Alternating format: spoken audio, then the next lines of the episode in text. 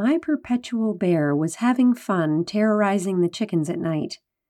Each night she, and I am going with a female here, would enter the chicken yard while the hens were sleeping on their roosts. Mind you, they were also closed inside the coop. The door the bear had torn the adornments off of was screwed shut with a two by four. Clever. While they were being hunted by a big bear, they were safe. Welcome to the Accidental Farm Podcast. I am your host, Farm Girl, or Dana, in case you're new here. And if you are, this is a daily podcast, every Monday through Friday. Episodes are about five minutes long. That's it. It's a great podcast for busy people who don't have a lot of time, but really need an escape from their own daily modern lives. Also, if this is your first episode, there are 66 others that help paint a picture of this very special place. Thanks for tuning in from your homes, your cars, your offices all across the United States and in nine other countries. I try to keep a revolving roster of six hens that's my number. That's more eggs than we can eat, some for my neighbor to sell to his friends, and a good number to give to my own egg loving friends. At this point, I was down to two hens. One very old but sprightly Araucana hen left over from an earlier group, and one light colored Rhode Island red. When the bear fiasco was over, I told myself I would restock. In the meantime, the two hens hunkered down. Every few days, the coop bore a new mark. Every few days, I added a new layer eye lights that mimic wildlife eyes in the dark. The bear didn't care.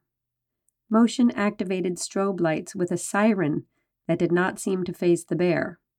I, on the other hand, got caught in the motion sensor a few times, forgetting it was there, and jumped about three feet each time, screaming out each time it happened. I screwed horizontal wooden planks across each of the four windows. And of course, all of the chicken feed was removed from the area. I would feed the hens in the morning outside the coop only. I also called the government wildlife department to find out what my options were. None of them were ideal, and to be honest, I can't even think of an ideal scenario other than the bear going somewhere else. Preferably somewhere it was happy but not at my farm. The options presented to me by Bob, who is a bear specialist, were as follows. If the bear is threatening or eating livestock, like chickens, I could shoot it. no, thank you. I don't even own a gun, and I laugh to think of shooting it with the recreational bow and arrow that we have around. It wasn't even an option, although I had plenty of neighbors who offered to take care of it for me.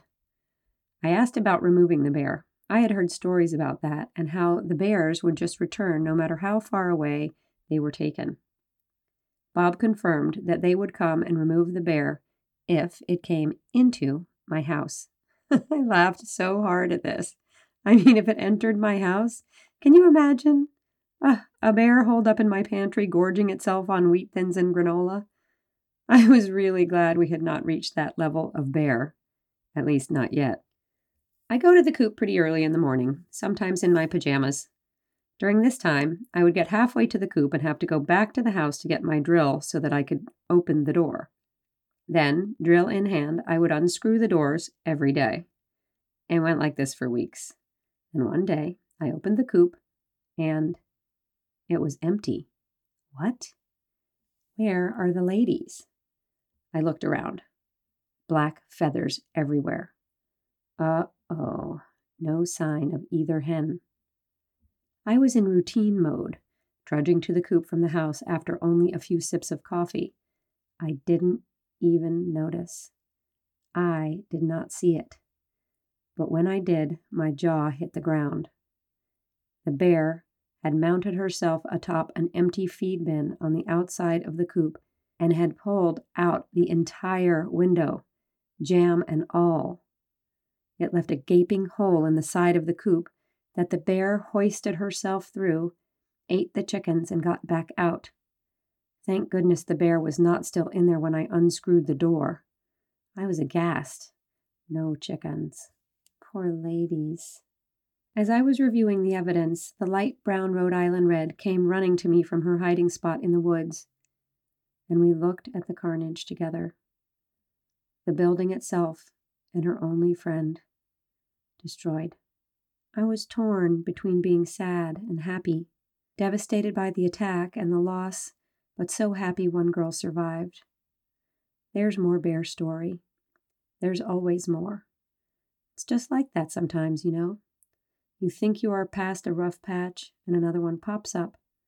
You think you have a problem solved, and then a new one arises. You want to lose it, but you have to keep your wits together. Life on the accidental farm.